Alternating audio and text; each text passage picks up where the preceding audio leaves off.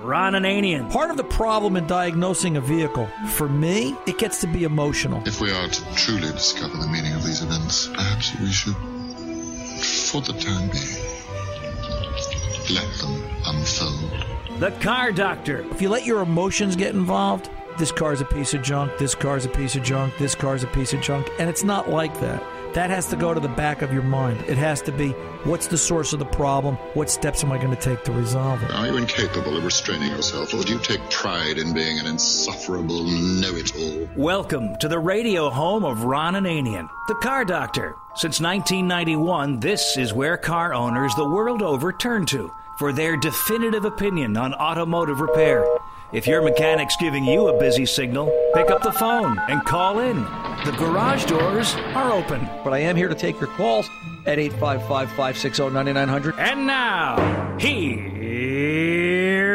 Ronnie. Hey, hey, hey, how the automobile continues to evolve and change. Hello and welcome. I'm Ron Ananian in the car doctor here at 855-560-9900 here to take your calls and answer your questions. There's more information about this radio show as always at cardoctorshow.com as well as links on the car doctor show page to tune in iheart itunes.com as well as some other information as far as what's going on with the car doctor and what we're always talking about. Um, we are i should announce i guess we're going to be it's a little early but we can talk about it. We're about two months out.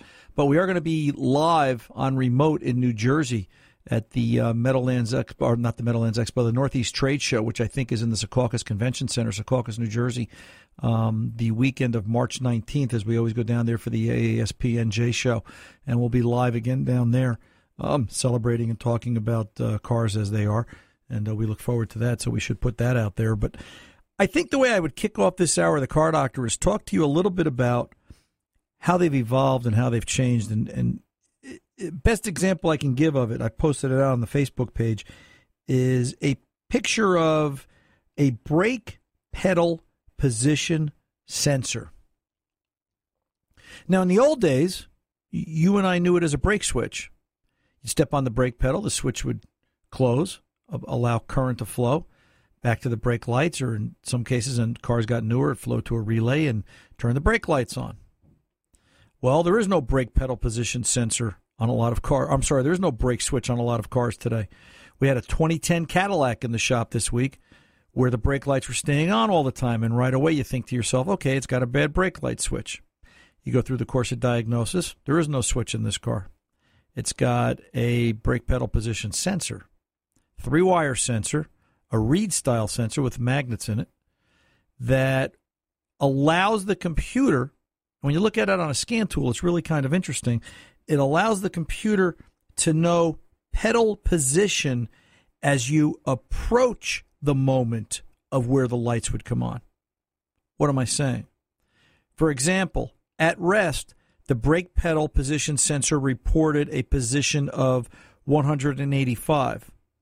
As I stepped on the pedal, 186, 187, 188, 189, and so on, and somewhere around 189, 200, the lights came on. And what they're doing is they're allowing the computer to anticipate how fast you're stepping on the brake and how it might want to apply not just the brake lights, but traction control devices based on inputs from that, yaw sensor, and a couple of other things that are other other factors that are inside the automobile. And it just makes you look at it and say, there's nothing simple anymore. And you have to look at also how it gets replaced. To change a brake pedal position sensor or a BBPS, BPPS. Whew, say that seven times fast. It's and it's really kind of I got to tell you, you know, stupid is as stupid does.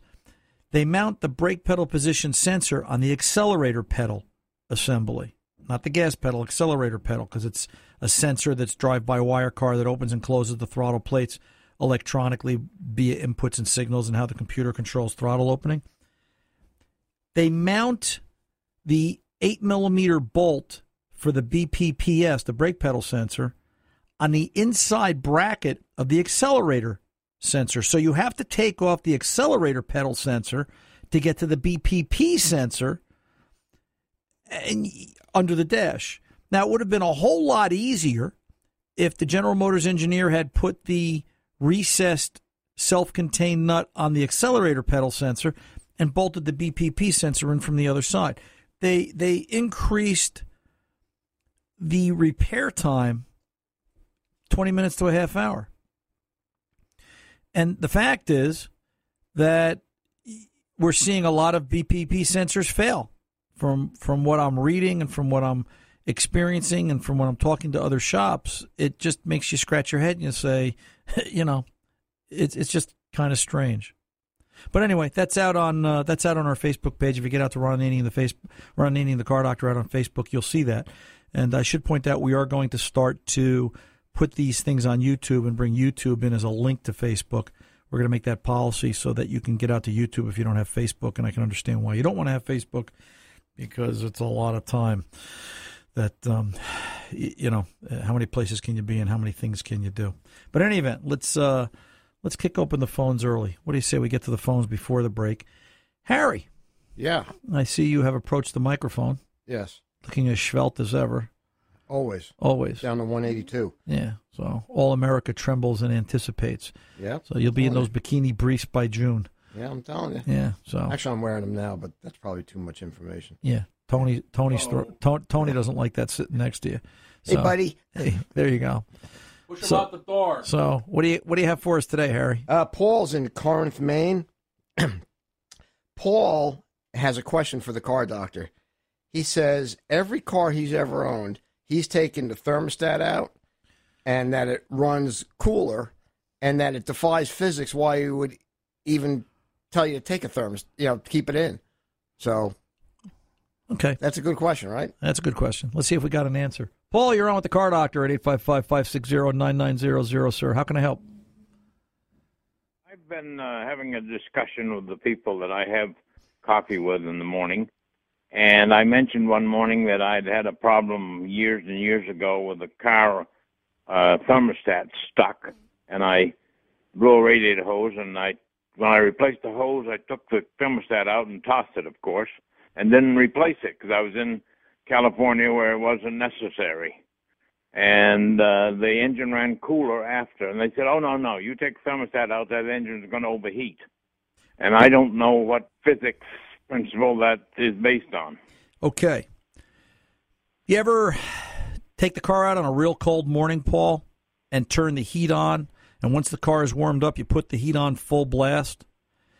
And yes. did, did you ever notice that when you have the heat on full blast and then you turn it down two clicks to middle or low, it's always hotter on low speed, right? You ever yes. notice that? Yes, yes. Your, your hand yes. will actually burn on a on a good heater in a car. Your hand will actually become very uncomfortable to hold there when that heater is at lower speed than it is at high speed. Okay. Did you ever wonder about that? Why it's like that? No, uh, never did. Why do you think it's like that? Um,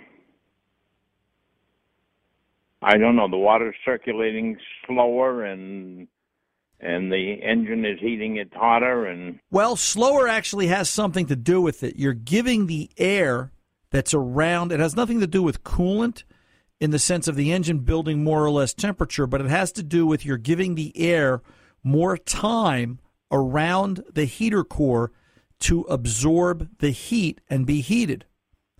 So mm-hmm. the speed at which it's traveling is affecting how the heat is transferred into the air itself. Right. So at lower speeds, the air is moving slower, so it absorbs more heat, therefore it dissipates more heat, and you feel it in the end result on your hand. Okay. That being said, thermostat. Depending upon where you are in certain parts of the country, taking the thermostat out will actually cause an engine to overheat because you do not regulate the coolant and slow it down enough for it to be in the radiator long enough for it to dissipate the heat, for it to be exchanged out into the cooler air. Passes through so quickly that it will actually cause the coolant temperature to go up or not be cooled as efficiently as it can be and the engine will overheat as a result. In your well, case, in your case, I know you're going to say you took it out and it ran cooler, but it couldn't have been in hot temperature. that would defy. You're right. That does defy the law of physics. Yeah, I, right. I, I would think in certain climates, depending upon where you are, if it got into the cooler season, if you were in LA and you know in LA if it hits 40 degrees, they think it's a crisis. Uh, you know, you wouldn't. You may get away with it, but I would also think you'd have heat issues. And on a newer car, on a computerized car, you would be setting fault codes because engine temperature has to come up to a specific because they're looking at engine temperature to help maintain emissions and keep that vehicle running within compliance for fuel economy and performance and things like that. Now, Okay. in the old Well, my days, friends will be happy to hear what you said because now in the old been days, their argument. Well, here in, in the old days, what we used to do with the hot rod, and you'll still see it on cars today, mechanical cars, non computerized cars, you'll put a thermostat in, small block Chevy, for example, and you'll cut the center portion of the thermostat out. You'll cut the button, as we like to say, and it'll just put a, or you'll go out and Edelbrock made them at one time, and a bunch of people made them. They were called restrictor plates, and they were just metal plates that didn't have a thermostat in it, but just the orifice would vary in size, and it would restrict or open up flow through the cooling system so you could play with optimal temperature where you wanted it to be. Right. But, but you know, in reality, a cooling system needs a certain restriction in order to allow the coolant to exchange properly out of the radiator and dissipate the heat like it's supposed to. That's what my buddies have been saying. And I've been arguing with them, and uh, my two experiences have been that I had an engine. I had a job in Arizona where I traveled, and I would travel at highway speeds.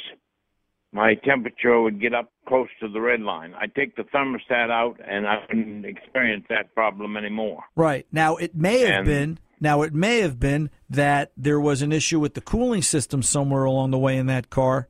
Maybe there was a deficiency in the radiator, maybe there was a problem in water pump impeller, maybe there was a problem somewhere else fan wise and the thermostat somehow modified that temperature curve to allow it to operate properly like that. But as designed, cars need thermostats because they have to be a restriction to help regulate temperature flow to help keep the engine operating in peak performance condition right where the manufacturers and the engineers designed it. You can probably find information regarding thermostat operation as well as other cooling system components like the radiator caps itself. Get out to stant.com.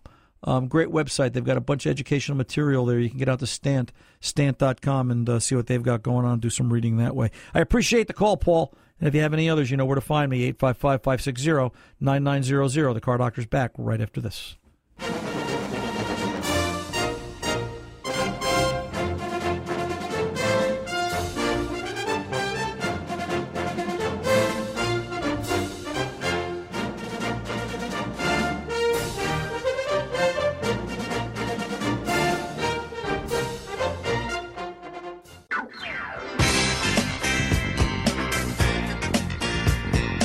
Ron and the Car Doctor here. 855-560-9900 is the 24-7 number. Give us a call. Talk to us about your car problem. Calling in right now is Ronnie with some questions about coolant test strips. Ron, you're on with the Car Doctor. How can I help? Hi, Ray. How are you doing today? Good. What's going on? Hey, I I'm just uh, an an old guy that used to monkey around with the old cars, and I was when you were talking not a lot, too long ago about coolant and make sure you're checking for pH and and other stuff in there that could be causing corrosion. Uh, I never really took a look at that part. My being in Michigan, you pretty much uh, check the make it the freeze points there and uh, and all the above. So when I got to take a look at what we had out there, uh, I got a two, 2005 Silverado Chevy and a 2006 Pontiac Torrent, and I went and bought some strips, and uh, I took some testing on it, and a lot of the stuff were were quite low on it as far as like say uh, the pH was um, was say 70, and then the freezing was good at 60 minus 60 and then they call a nitrite, something like that, Right. and that was at zero. Okay. You're- So uh, my question is, the and I was looking at, uh, I used to do myself my own flushing that, but I took a look at that. I'm going, I don't know if I really want to tackle this. The best to go to a shop and have it done. And my question is, will the will the person that flushes this out and re-puts that stuff in put that type of additive in it that's they're doing, or is that something that I need to monitor and and put my own stuff in? Which which additive is is that, Ronnie? I uh, gosh, um, I wish I'd have wrote it down and I didn't. It was by uh, uh, Wixom or Wix. Are you are you referring to you know the the chemicals that you're testing for in the cooling system? Yes, yes. Okay. The the chemicals that you're testing for in the cooling system, what you're seeing is you're seeing the chemical breakdown of the coolant itself. That's not additives. Oh, All right. In other words, you're you're testing, and depending upon how old you are, and I remember this, and it sounds like we're both in the same age group, like Yep. give or take. Um, you know, high school science class when we tested if something was a base or an acid uh, chemical, and, and and that's basically what you're doing. You're testing the coolant to see is it breaking down into apple cider, is it turning breaking down into vinegar, where it's going to be corrosive, and the effects on the inside of the engine block and the radiator are going to cause those components to break down, or is it still a neutral state, so to speak, where it's not corrosive? Now, you said a couple of interesting things about changing the coolant. The most effective way to change coolant in terms of protecting the componentry, the block, the radiator, the water pump, and so on, is with mm-hmm. an exchanger. To use a coolant exchange machine. Draining the radiator, heck, draining the radiator and pulling core plugs out of the engine block, which on a lot of cars today is really impractical for, for location. It's just insanity where everything is buried. Still doesn't get any residue or contaminant or particulate that is laying in the bottom of the block in those coolant galleys. So an exchanger is swirling it around. It's it's it's it's it's the liquid is moving, uh-huh. and in, if depending upon how often you do it and what type of machine, it's it's swirling things up and carrying the contaminant out and replacing it with fresh coolant. So the idea is, and this is the argument about you know Dexcool for Dexcool, um, Ford Gold for Ford Gold, Chrysler for Chrysler, using correct coolant in correct vehicles.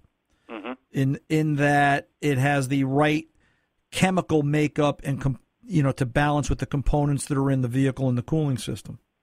okay. There's exceptions to that. I spoke last hour about an 05 Yukon Denali with 160,000 miles on it that I did a radiator in. Mm-hmm. Somewhere along the way, April had coolant replaced, and she had had green coolant put in in place of the Dex Cool, which is not an uncommon practice. And we did it again for her. And we did it after discussion simply because at this age of the vehicle's life and her pocketbook, it was more practical to put green coolant in there. Hmm. Is she going to get as good a cooling system protection as the Dex Cool? The GM engineers would probably give you an argument, but from a street view, from this street mechanic, I think she's fine. But in mm-hmm. terms of any additives to add to it, such as you're describing, no, you're it's it's not that complicated. If if your coolant tests high in acidity, and I'll simplify it like this: if your coolant tests high in acidity, take it to a shop, have the coolant exchanged, have some sort of cooling service done like that, proper coolant back in, and the key most important thing, change the coolant bottle if it's got any sort of dirt and scale on it. Always consider the coolant bottle as a source where all those little cockroaches live. I'm Ron Ananian, the car doctor. We're back right after this.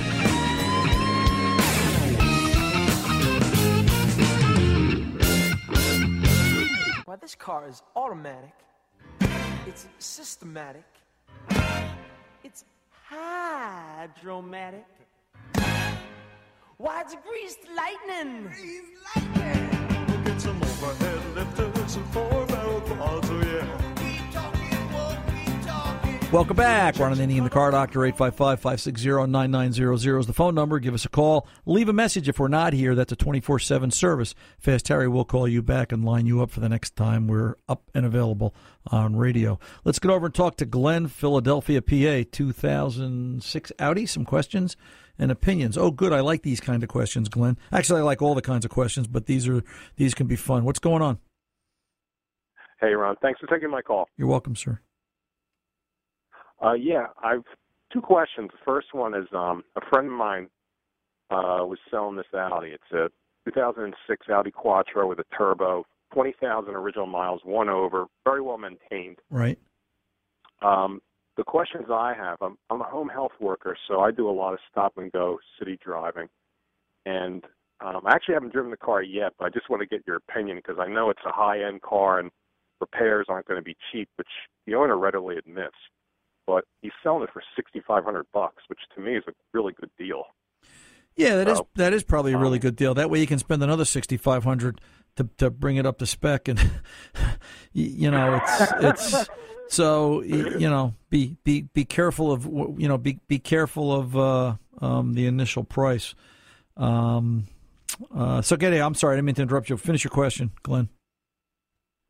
Um, that that's pretty much it for this car. You know, what what you think about the reliability? I asked him specifically if the turbo's ever been worked on or any problems, and he said no. Um, Well, and dealer sh- service. Right, and it shouldn't be at twenty thousand miles. At twenty thousand miles, theoretically, the car's had what six oil changes, uh, you know, over the past ten years, which is which is scary unto itself. But you know, let's let's look at the options here. You're buying an eleven year old car. Forget the mileage. You're buying an eleven year old car with low mileage. That, eh, based on time, you know, you've got to start to think about some of the rubber components. Uh, I believe this is a timing belt equipped vehicle. Uh, you know, the rest of the rubber under the hood, and you're going to turn this into something as a as an everyday driver stop and go. I, you know, if if this is, and I'll be blunt, and please don't take offense, please, please. If this is that midlife crisis car that you want to kind of feel that German car experience, I'd buy something as an everyday vehicle and go lease a BMW for the weekend for two years and uh, experience it that way because you know the initial cheap price of this car is going to lead you astray. I think at some point, um, you know, low mileage doesn't impress me. You know, I would be Okay. more. I would be more. I would be more impressed by sixty thousand miles. Never had a component failure, and it's had meticulous maintenance. I would probably put more hope to that and that's partly because of what it is. It's an Audi, and it really wouldn't change much. You know, if this was a Toyota or a Honda or a Chevy or a Ford, my answer would still be the same. You know what? Like sitting in the chair, that car is is is aging as it sits in the garage, and that's going to have an effect on the reliability, and it's going to have a, an effect on the the mortality of the vehicle in general. So mileage itself doesn't really carry the day, not at this age. It's 11 years old, right? This is this is you know the the 2017 model year cars are less than four months away. You, you know you, you got to think about that. How long that car has been out there. Second question. Um, 2011, 2012 Toyota Avalon. That's really the car I'm um, considering buying in the next couple of months. I've researched it a little bit. Um, bigger car than when I have a drive. I drive an Altima, but just in terms of reliability for the car and a um, you know known pattern failures, anything I should be on the lookout for that. No, most of the Toyotas of that of that vintage, you know, you'll see the occasional charcoal canister go south. Um, there are issues with a lot of the Toyotas in that vintage, and not just the Avalons. Um, oil consumption issues if the oil hasn't been maintained properly, and as as long as that's been done, you want to look for that. Some catalytic converter stuff. Again, maintenance plays a heck of an important role in that. But I'll say it. I'll say it like this. Let's compare the two vehicles. You've got the Audi, you've got the Toyota. The Audi, you need either an Audi dealer or somebody with blonde hair and blue eyes to work on the car in, in terms of capability, and they've got to speak German and have that dealer level scan tool, which is by itself very expensive. They they Audi does not make it easy for anyone outside of the dealership chain to work on it, which is kind of interesting. Toyota gives you the ability for five hundred dollars, any repair shop can go out and buy the Toyota factory scan tool and plug it in thirty dollars a day and have a subscription to the same information that the dealership has. Definitely Okay. affordable. Definitely making it repairable for the masses. You know, Okay, so you kind of like this car, is what I'm saying. Yeah, I like that. I, I like that Toyota as long as it's the right car. Okay, Um, y- you know, cars, and I think this is probably the takeaway, Glenn. Cars are like kids when they're younger. Think of, you know, I can remember when I was in my teens, I could stay out all night. I could stay up till three, four o'clock in the morning, get up for work at six o'clock, and, you know, be ready to go for another 14, 18 hours. Now, now I get up at three o'clock in the morning to do something else, and I want to be in bed by eight o'clock the night before, and I'm tired, and I sleep all day until seven the next morning. Um, you know, it's it's I, I- I'm not as durable as I once was. Cars are the same way, and and the rougher you're on a car when it's younger, it always shows up in old age, which is why I think I'm so well preserved at this point.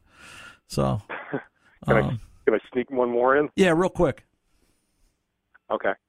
Um, if I go late model car, 2014, 2015, I was thinking maybe a, a four cylinder or a six cylinder Camry or a Accord. What do you, what do you think about that? Which engine and which model? I would take the I would take the Camry over the Honda. Okay. All right, only because my experience with Honda, and I'm allowed to have my opinion, even though maybe people might disagree, is Honda seems to have this "we're perfect" attitude, and that just absolutely drives me insane. Um, you know, there are no mistakes at, at, at Honda Motor Car Company. They're absolutely perfect, or so they will tell you. Okay. And um, and I've had conversations with them about that. And I would probably take I would take either the four or the six. They're both good engines. They're both tried and true. And um, I'm going to throw Okay. one. I'm going to throw one more in the mix, and it might be a curve for you. Go take a look at a Ford Fusion. Really and truly, Okay. go take a look at a Ford Fusion. Drive it. It's a nice car. Um, and Ford's Late another model car, 14, 15. 14, 15, and Ford's another car company. They make it very easy for outside shops to get repair information and serviceability. And they're they're very happy to take my money. They're very happy to answer questions. They're very happy to be part of the repair process because they know that if I make you, the customer, happy with that car and fix it properly, you're going to come back and buy another one. They've figured it out. Is that Fusion chain or, or belt driven and five or six speed trans? And then I'll I'll stop. I would believe it's going to depend on engine combinations and some other factors. But by the same token, um, I think the V6. No, actually, the V6 Toyota is going to be a chain in both of them. I believe. I think Toyota did away with belts, and I believe the Oh. Ford is in the four cylinder. I believe it's a chain, and I can't I can't recall what the six is, but definitely worth looking at.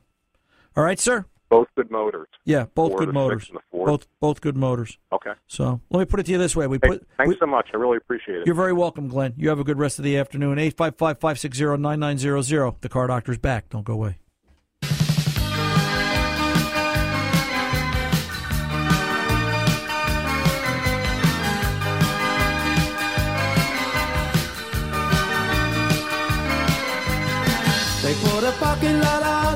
Of land where the supermarket used to stand. Before that, they put up a bowling alley.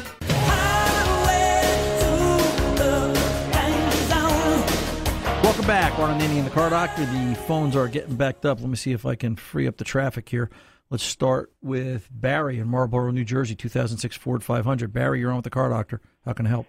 Okay, thanks, Ron. You're welcome. Um, the the uh, car, when I'm driving, say 30, 40 miles an hour, and I let up on the gas, the RPM drops to around 1100 RPM, and when I try to even gently accelerate, the engine lugs like it's in too high a gear. Right. If I press down harder, it'll downshift and accelerate fine. But if it's running anywhere around anywhere below 1500 RPM, it'll lug. Okay. So how do I diagnose that problem? Well, first thing I would do, and I have to tell you, out of all the Ford products, and I, I like a lot of them, it seems like the 500s have this particular as a common trait. And it's it's not. This isn't the first time I've heard this complaint and this symptom. Um, one of the things I would do to see if this is trans related is this is if this is trans. I'll say it like this: trans information related. I would two foot this. If you tap the brake pedal while you're stepping on the gas, does it solve the problem? And by that, I'm what I've seen is I've seen the the transmission torque converter stay on when it's not supposed to in either lockup or it's in overdrive. It's in too high of a gear. Right. Stepping on the brake automatically kicks it out because something else is out of calibration or out of kilter, not automatically kicking it down based on load and speed. Right. So if while you're driving 1500, however, and you're it's lugging, if you tap the brake pedal, step on the brake while you're stepping on the gas, does that change it and cause the trans to shift, allowing proper operation at that point? Okay. That's number one. Number two, there are more than a few reflashes available for this car with everything from trans shifting to throttle body operation to overall engine performance issues. So I always, I mean, I always make sure all the cars I'm diagnosing have latest software revisions. This is one of those cars that's at the forefront of my mind. This particular generation of Ford products seems to thrive on reflashes. So always make sure the software is the latest and the greatest. Okay? Okay. Number three, you're aware of the fact that maybe, and based on VIN, this is particular, this vehicle might have an extended warranty for RPM and throttle body issues.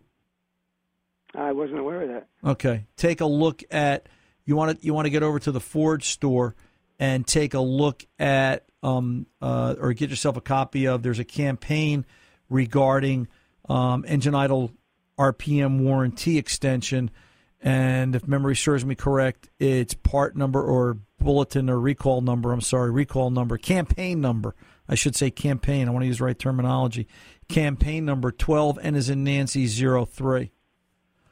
Okay. And that came out a couple of years ago, and that talks about extending warranty on throttle bodies for carbon deposits and all sorts of drivability issues Yeah. uh, that go on with these cars. That's that's that's where I would approach this. That's that's how I would take this. I mean, I could get into the specifics of it, looking at fuel trim and some of the other things with a scan tool, but uh, you know, in the interest of time, I would say start here with these three areas, and then we can we can talk again next week if we have to, or the following week. Um, let's start the ball there and see where that gets us. Let's get over and talk to Mark in uh, Connecticut, 2009 Toyota Camry, and uh, some quick questions. Yes, doing, Mark. Ron? Yes, sir. Uh, quick question for you. I've got a ninety thousand. Uh, it's got ninety thousand miles. Uh, we call it the Camel. I'm Armenian like yourself, so call it the, the Toyota Camel, the three ump Camel. Right. Um, I've got ninety thousand miles. Do I? Is there any maintenance issues I should be aware of, like flushing the transmission, the tranny, the ho- flushing the coolant, doing hoses, that kind of thing? Well, to know to know what needs to be done now, Mark, you got to look back. What was done at 60? Anything? Yeah, Honestly, I bought the car at sixteen thousand miles. The, so I'm the second owner. I use it for work. I travel across the state of Connecticut. Right. The only thing I've done to it change the oil Okay. and the filter. You know. That Okay, yeah. Nothing else. So if if you know if it's been thirty thousand miles since fluid's been done, or if it's been longer, you know we do that has Toyota uh, WS fluid in it, the world class stuff, their upgraded fluid, and they tell you change it never or until when the trans blows up. In reality, real life, we typically do it every forty five to fifty thousand miles.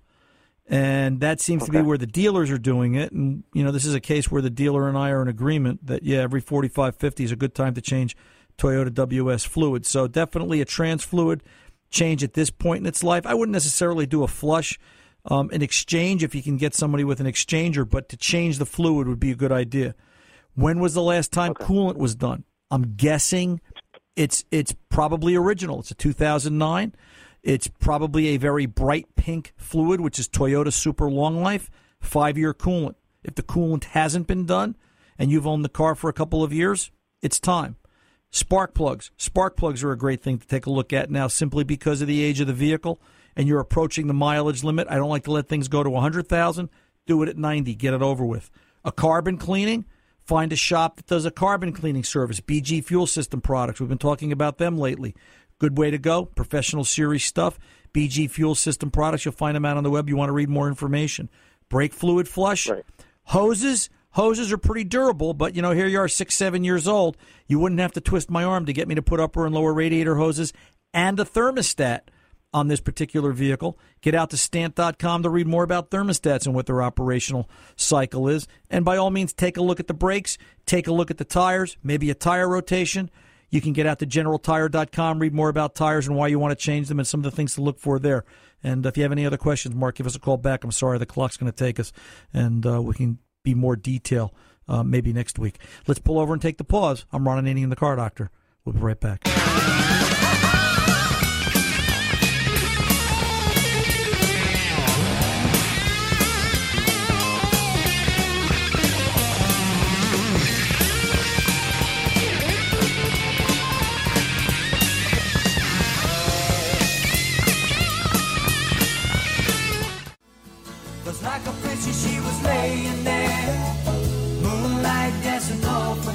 Back. The end of the car doctor. Real quick, let's get over to Irene and some questions about an 07 Chevy Malibu. Irene, I've got about a minute and a half. Go. Yeah, well, the the uh, the light comes on says low low fuel.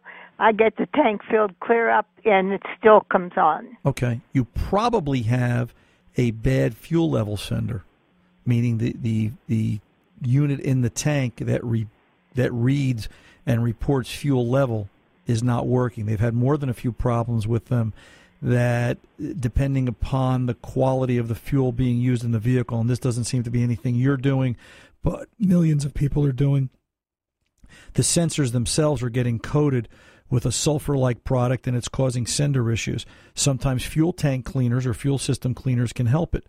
But in the majority of cases, it is a fuel level sender, the piece in the tank. What the mechanic can do to help move the diagnosis along, if they plug in a scan tool to the connector under the dash and read for fault codes, they will in all likelihood see a P as in Peter, 0, 463, 463 fault code which is an improper or inaccurate fuel level sender reading. Um, in English, the gas tank sending unit isn't reading, and the computer is picking up on that and setting a fault code. One thing to note this particular car, you might find in General Motors comment bulletin PIP 3984 about the fuel gauge reading backwards after part replacement. Wrong part in the catalog. Make sure you check it. I'm Ron Ananian, the car doctor. The mechanics aren't expensive, they're priceless.